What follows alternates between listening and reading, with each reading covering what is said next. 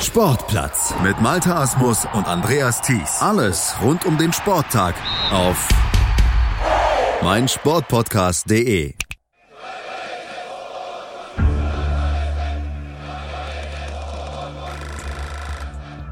Und deshalb haben wir uns dazu entschlossen, eine Regelung zu treffen, die es jedem Bürger der DDR möglich macht, über Grenzübergangspunkte der DDR äh, auszuweisen.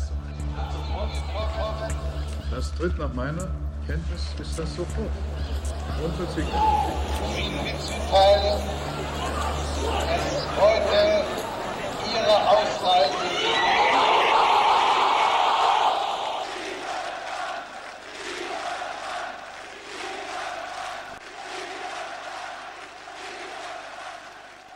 Wir schreiben das Jahr 1990. Der Fall der Berliner Mauer liegt gerade mal ein paar Monate zurück.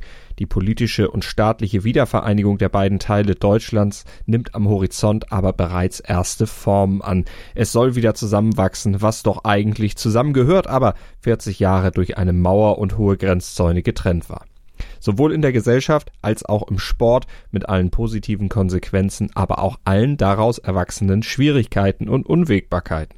Klar, erstmal ein Umbruch und schwer. Und ich denke, dass viele Athleten gar nicht wussten, wie geht's überhaupt weiter. Und das war die große Frage, auch für Trainer, für Betreuer, für Stützpunkte. Erinnert sich Ex-Weltklasse-Biathlet Sven Fischer rückblickend an die allgegenwärtige Zukunftsangst unter vielen Athleten. Die hing damals wie ein Damoklesschwert auch über den deutschen Biathleten aus DDR und BRD. Das DDR-Sportsystem war natürlich absolut äh, top organisiert. Ne? Und insofern haben wir schon gewusst, also jetzt geht man ins Ungewisse rein, wird das alles noch so Bestand haben. Ich habe es am eigenen Leib erlebt. Ne? Also ich war damals bei der Polizei gewesen und äh, Sportvereinigung Dynamo. Da wurde leider kein Verein übernommen, also weder Klingenthal noch äh, Altenberg, was Biathlon war. Wir mussten uns praktisch selbst orientieren, was machen wir jetzt beruflich, äh, dass wir den Sport weitermachen können. Neue Herausforderungen, die natürlich auch ablenken vom Sport, ganz klar weil man muss jetzt auch schauen, dass man einfach ja, vernünftig durchs Leben kommt. Erzählt uns auch der mehrfache Weltmeister und Medaillengewinner André Semisch, der gehörte damals schon zu den älteren Athleten und ihn betraf die Zukunftsangst daher auch noch etwas mehr. Und unter diesen Bedingungen sollten die Biathleten nun im Februar 1990 in Minsk an einer WM teilnehmen. An einer WM, die anders sein sollte als alle anderen vorher und auch alle anderen nachher und für Semisch noch ein besonderes Highlight parat hatte. Für mich war eigentlich die, das herausragendere Ereignis dazu, dass ich tatsächlich damals in Minsk äh, beim Einmarsch der Nationen der Letzte war, der die DDR-Fahne getragen hat. Also von den Biathleten. Das ist das, was so für mich vielleicht hängen bleibt. Also wenn ich das jetzt mal Revue passieren lasse. Es waren eben besondere Umstände, die diese WM begleiteten. Speziell für die deutschen Athleten aus Ost und West ging es diesmal eben nicht nur um einen sportlichen Wettkampf, nicht nur darum, vielleicht historisch letzte Medaillen für DDR und BRD zu gewinnen. Es ging vor allem um ihre Zukunft in diesem Sport im bald wiedervereinigten Deutschland und das machte die Situation bei dieser WM so besonders. Jeder wollte ja auf sich mit einer guten Platzierung aufmerksam machen. Jeder wollte mit Medaillen und Erfolgen Ansprüche auf ein Traineramt im gemeinsamen Verband oder einen Startplatz in der Weltcup-Mannschaft anmelden.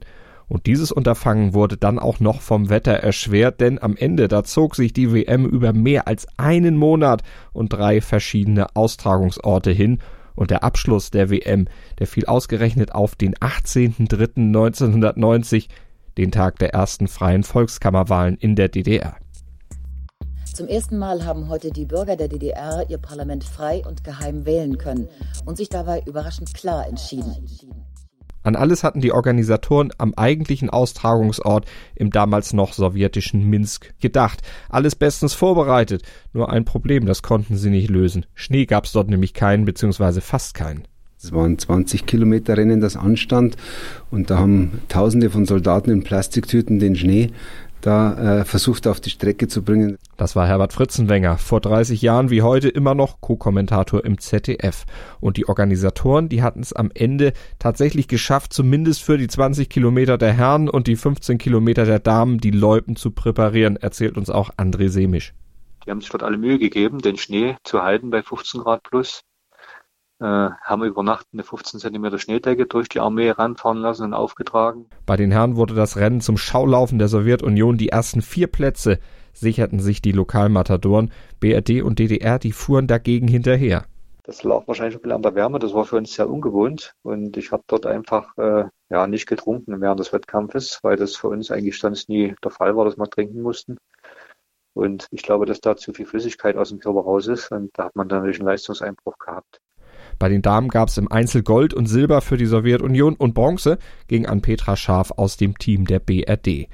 Trotz der widrigen Bedingungen war das also ein guter Start aus bundesdeutscher Sicht in diese WM, aber so erfolgreich sollte es dann doch nicht weitergehen für das westdeutsche Team. Überhaupt sollte die ganze WM erstmal nicht wie geplant weitergehen, denn der Schnee aus den Plastiktüten, der war schnell wieder geschmolzen.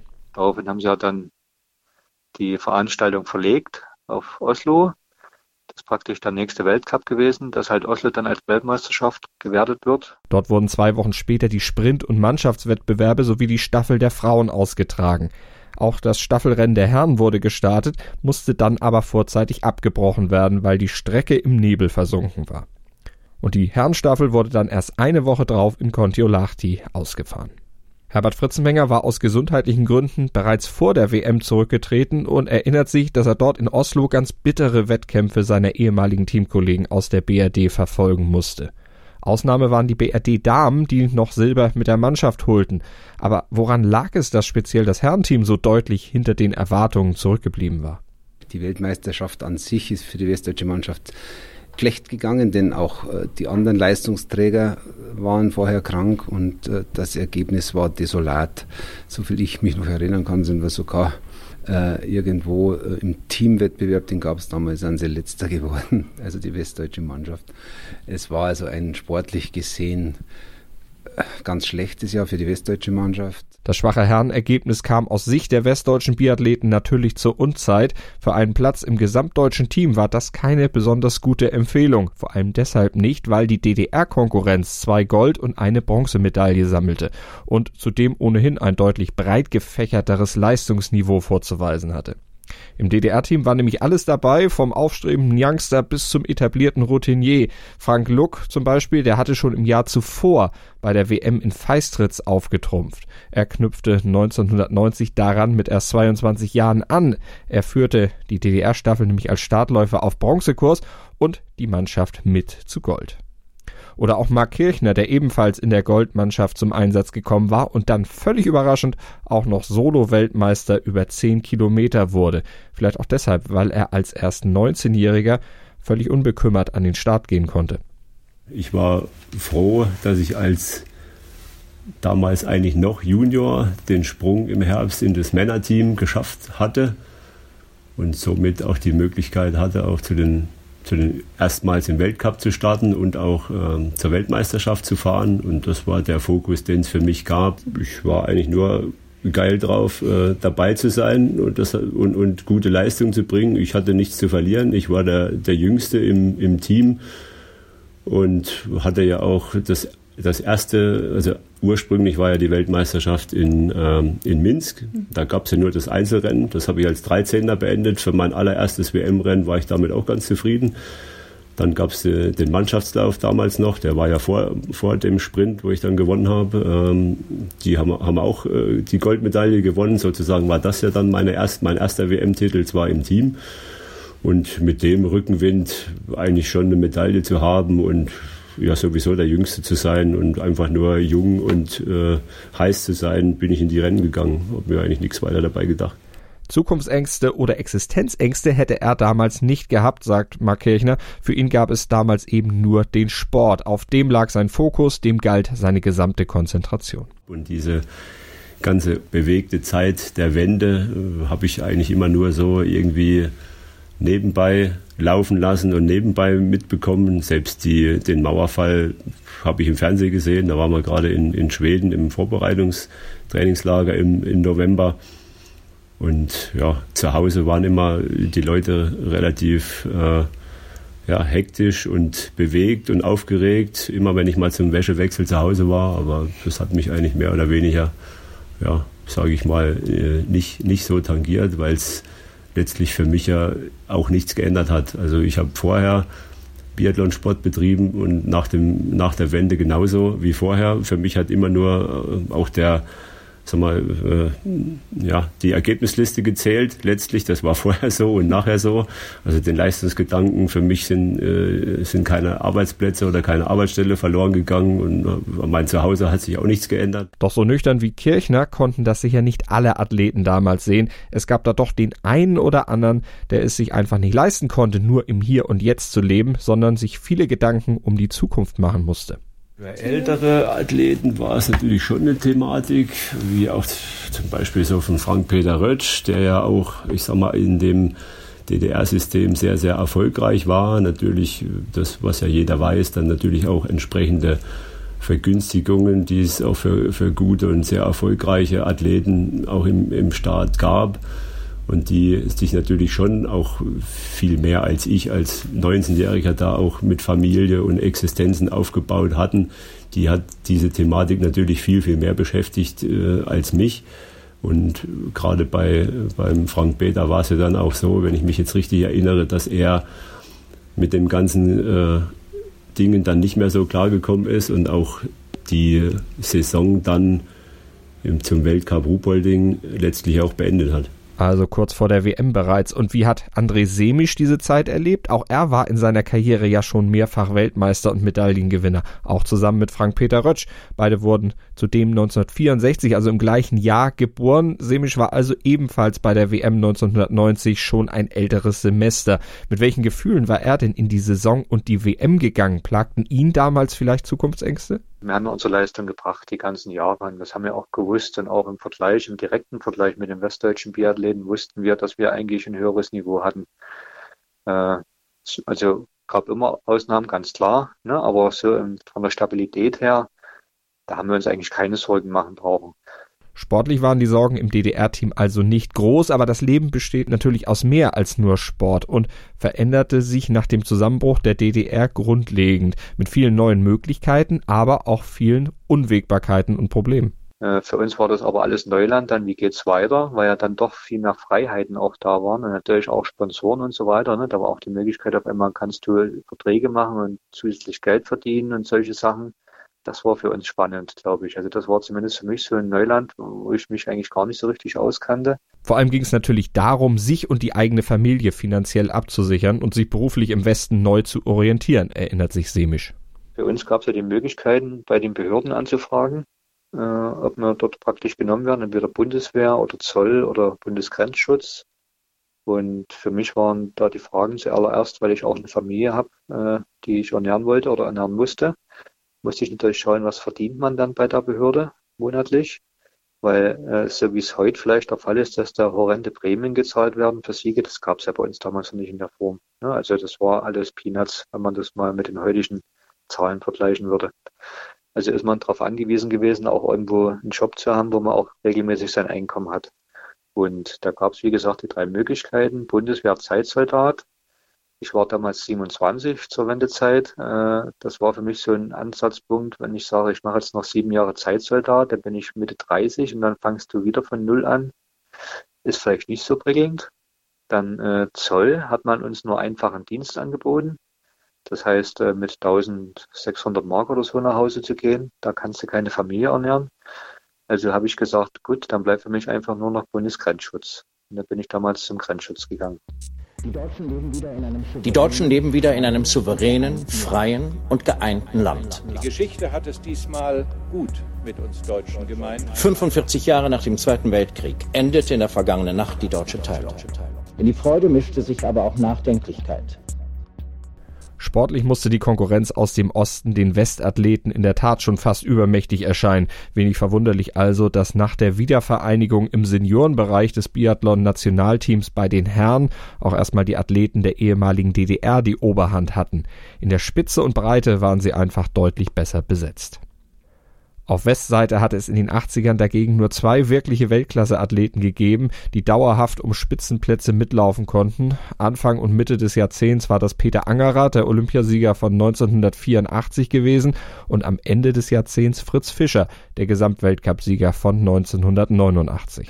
Und äh, als es dann eben zur Zusammenlegung kam, kristallisierte sich recht bald heraus, äh, dass bis auf Fritz Fischer damals aus dem Westen nicht Paroli bieten konnte, den Kollegen aus dem Osten. Und äh, insofern war der Fritz dann der einzige Westdeutsche in der Mannschaft, der verblieben ist und der sich in den internen Ausscheidungsrennen hatte behaupten können. Weil der Deutsche Skiverband den Übergang ins vereinte Deutschland nämlich schnell schaffen wollte, stellten die Nationaltrainer ein Team aus je sechs Sportlern aus dem Osten und sechs aus dem Westen zusammen. Und diese zwölf traten dann gegeneinander an. Und die Platzierungen in diesen Qualifikationsrennen, die entschieden dann letztlich über die Zusammenstellung des Weltcup-Teams. Und da sah es aus westdeutscher Sicht bis auf Fischer eben mau aus, erinnert sich Fritzenwenger. Alle anderen sind dann in, in der ja, EBU Cup, würde man heute sagen, gelaufen. Und äh, insofern musste man da sich schon erstmal äh, wieder hochrappeln im Westen. Also der Osten war damals einfach stärker. Aus diesem Konkurrenzkampf in der Loipe um einen Weltcup-Startplatz hatte sich Herbert Fritzenwenger damals ja schon weit im Voraus zurückgezogen. Er hätte mit zwei Bronzemedaillen mit der Staffel und einmal Silber mit der Mannschaft in seiner Karriere allerdings durchaus gute Erfolge vorzuweisen gehabt, aber er hatte andere Pläne. Für mich persönlich war es so, dass ich zwar in der Vorbereitung der Saison und in den Qualifikationen sehr gut unterwegs war, allerdings äh, dann mitten in der Saison eine schwere, äh, tatsächlich auch eine Grippe, eine Influenza bekommen habe und mich davon eigentlich in dieser Saison nicht erholt habe und habe noch vor der Weltmeisterschaft dann äh, gesagt, dass ich äh, eben zurücktrete und äh, dass ich das jetzt äh, beende und mich meinen beruflichen Zielen widmen möchte. Und das war zum einen die Arbeit als TV-Kommentator und zum anderen die Leitung des Bundesleistungszentrums der Biathleten in Ruhpolding. Und diesen Stützpunkt wollte er nun bestmöglich promoten, denn es ging ja nicht nur für Trainer und Athleten um die Zukunft, sondern auch für die Leistungszentren. Und Ruhpolding in Bayern stand da mit Oberhof und Zinnwald im Osten im direkten Konkurrenzkampf um Athleten, aber auch Fördergelder. Es war so, dass äh, es damals auch schon den ersten goldenen Plan Ost gab, der da gleich ins Leben gerufen wurde. Ich war hier äh, Stadionleiter in der Chiemgau Arena. Damals war es einfach das Biathlonzentrum Ruppolding. Und ich habe dann irgendwann mal noch angemahnt, ja, bitte über den ganzen goldenen Plan Ost, den wir benötigen, sollte man doch den Westen nicht vergessen.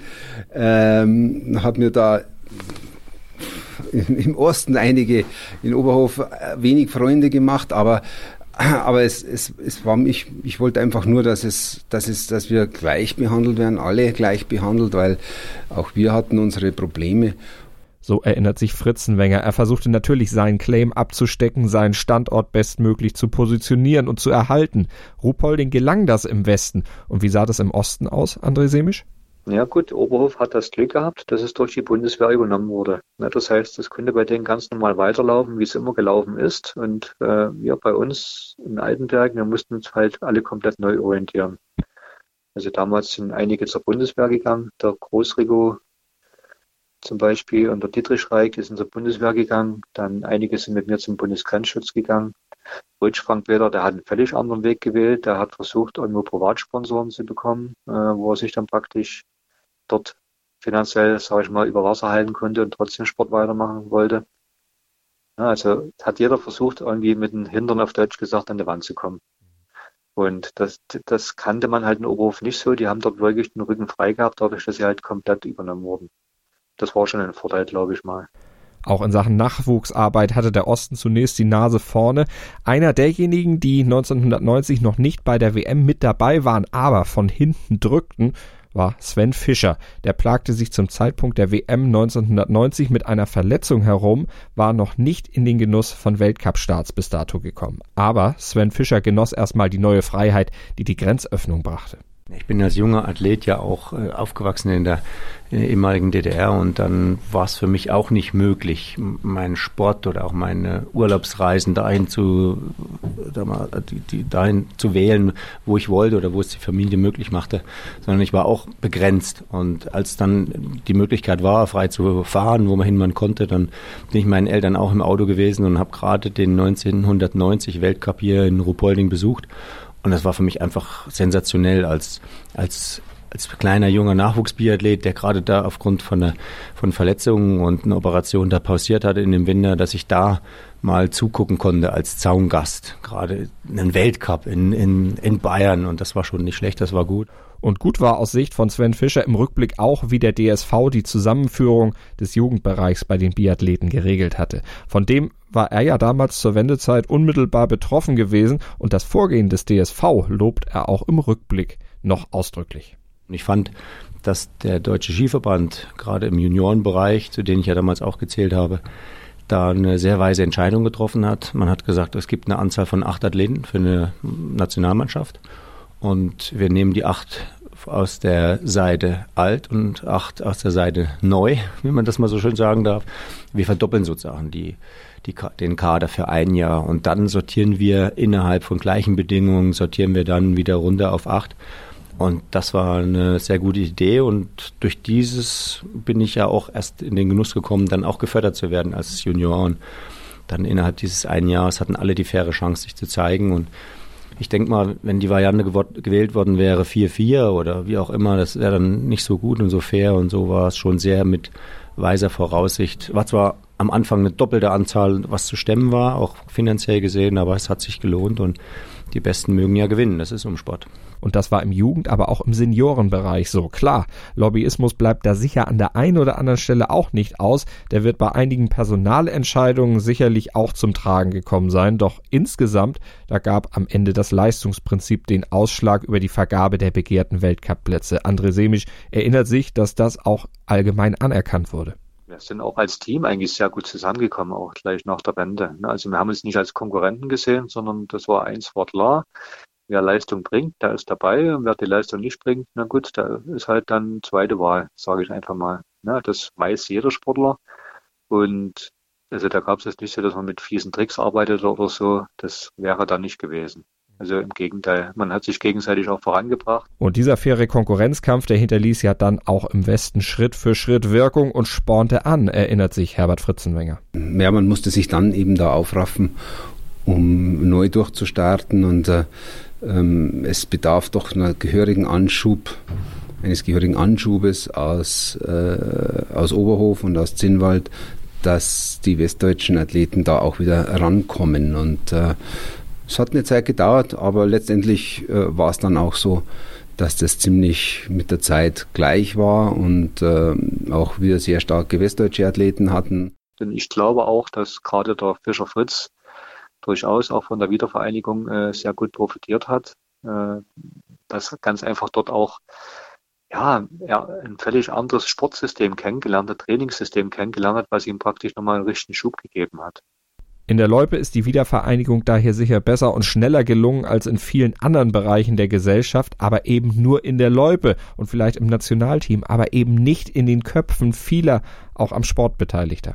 Und das Thema West und Ost sollte oder hätte so schnell keine Rolle mehr spielen sollen. Es war aber doch so, dass es gerade auch von den älteren Generationen der Trainer und auch älteren Aktiven noch lange so weitergelebt wurde. Ich würde mal sagen, äh, so ganz hat man es bis jetzt noch nicht überwunden, wenn man dann ganz in die Tiefe geht. Was ich nicht verstehe, was, ist, was ich äh, überhaupt nicht befürworten kann, aber es gibt noch äh, ein, in einer gewissen Ebene immer noch so ein Denken, das völlig fehl am Platz ist und das auch jetzt mal irgendwann auch begraben werden muss. Konkurrenzdenken unter den Stützpunkten ist ja okay, definitiv, aber das sollte auf die sportlichen Belange reduziert sein. Die Mauer in einigen Holzköpfen muss auf jeden Fall endlich weg, denn darauf weist Fritzenwenger hin, es geht 30 Jahre nach der Wiedervereinigung nicht mehr um Ost gegen West, sondern schließlich um ein gemeinsames Ziel. Wir wollen alle eins, nämlich gute Biathleten in die Weltspitze führen. Und letztendlich starten die für Deutschland. Und das ist unser Ziel. Und da arbeiten wir in unserem Rahmen hier in Ruppolding äh, entsprechend und das sollen und machen auch die Oberhofer. Wie gesagt, in fairem Konkurrenzkampf und, das unterstreicht Sven Fischer, mit dem Blick nicht zurück, sondern natürlich nach vorne gerichtet wir haben es 2020 und da muss man gucken, dass man nicht zu lange in der Vergangenheit wühlt und sagt, okay, das war schlecht, das war schlecht, sondern dass man einfach sagt, okay, wir haben 2020, Blick nach vorne, was können wir besser machen und dann packen wir es an. Und zwar hoffentlich dann nach 30 Jahren endlich wirklich gemeinsam, nicht nur in den Loipen, sondern auch in den Köpfen zum Wohle aller und damit natürlich auch zum Wohle des Biathlonsports. Durch unsere gemeinsamen Anstrengungen, durch die Politik der sozialen Marktwirtschaft werden schon in wenigen Jahren aus Brandenburg, aus Mecklenburg-Vorpommern, aus Sachsen, aus Sachsen-Anhalt und aus Thüringen blühende Landschaften geworden sein. Vernimmt sich, was man will, dann wilde Gerüchte entstanden. Fast nichts davon stimmt. Tatort Sport. Wenn Sporthelden zu Tätern oder Opfern werden, ermittelt Malte Asmus auf meinsportpodcast.de. Folge dem True Crime Podcast, denn manchmal ist Sport tatsächlich Mord. Nicht nur für Sportfans. Sportplatz mit Malte Asmus und Andreas Thies. Alles rund um den Sporttag auf meinsportpodcast.de. Willkommen bei meinsportpodcast.de. Wir sind Podcast. Wir bieten euch die größte Auswahl an Sportpodcasts, die der deutschsprachige Raum so zu bieten hat. Über 20 Sportarten, mehr als 45 Podcast-Serien, über 9000 veröffentlichte Podcasts und über 5 Millionen Podcast-Downloads allein im Jahr 2018. Wir sind Podcast. Wir sind meinsportpodcast.de.